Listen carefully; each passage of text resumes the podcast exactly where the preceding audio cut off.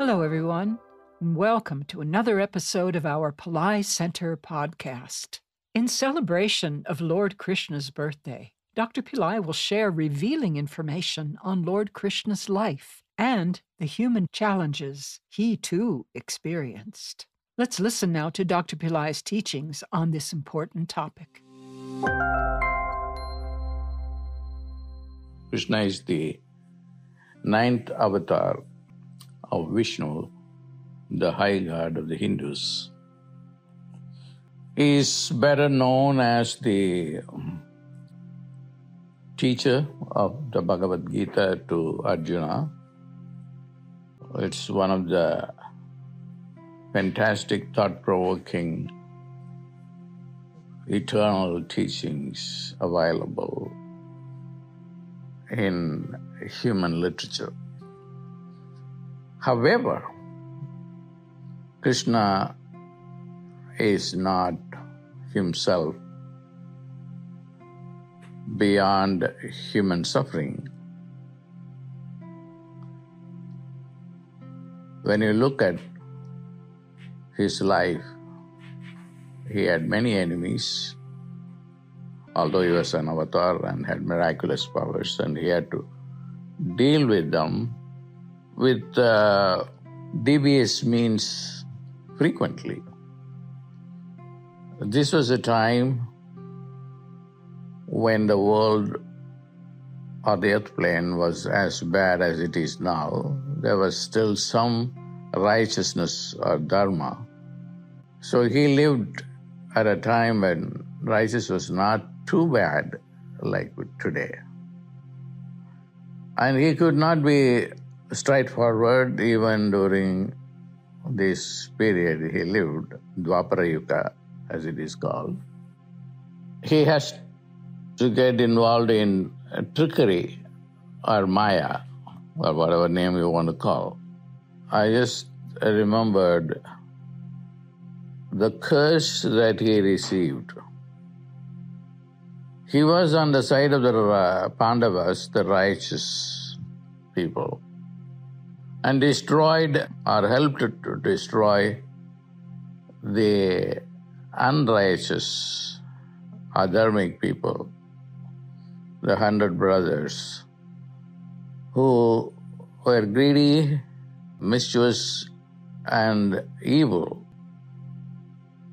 And Krishna's avatar was because he wanted to be on this earth plane to put things in order,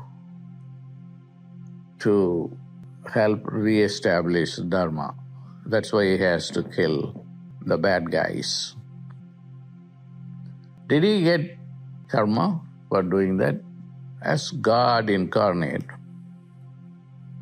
you may argue that he won't get any karma. However that be, within the Mahabharata, there is a curse that, a very severe curse that Krishna received from Gandhari, the woman who is the mother of the hundred bad guys.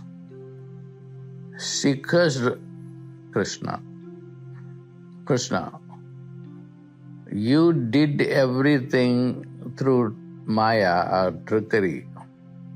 You destroyed my sons. You destroyed our dynasty. And I am a woman who is devoted to my husband. He was blind and I did not want to have eyes which my husband did not have. That's why she blindfolded herself all her life. So that gave her a lot of power. And with that power that she had, she cursed Krishna. Krishna, you destroyed our kingdom. So through my curse power, I give you a curse, and that curse is Your kingdom will be destroyed. Your people will be destroyed. And that happened. Dwaraka, the kingdom of Krishna, disappeared or drowned into the sea from where it came from, along with all the people who lived there. And Krishna also voluntarily died.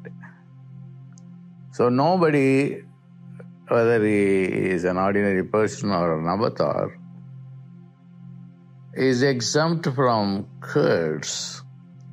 Curse is inseparable from human consciousness, human ego. You keep on cursing and cursing and cursing, and that brings bad things to you and also to others. So, when the curse is going to end, not in the near future. Maybe it's going to be in the golden age. That's why we have to pray for the golden age. I personally want it or wanted it many years ago, but it is still eluding. But I am confident it will happen.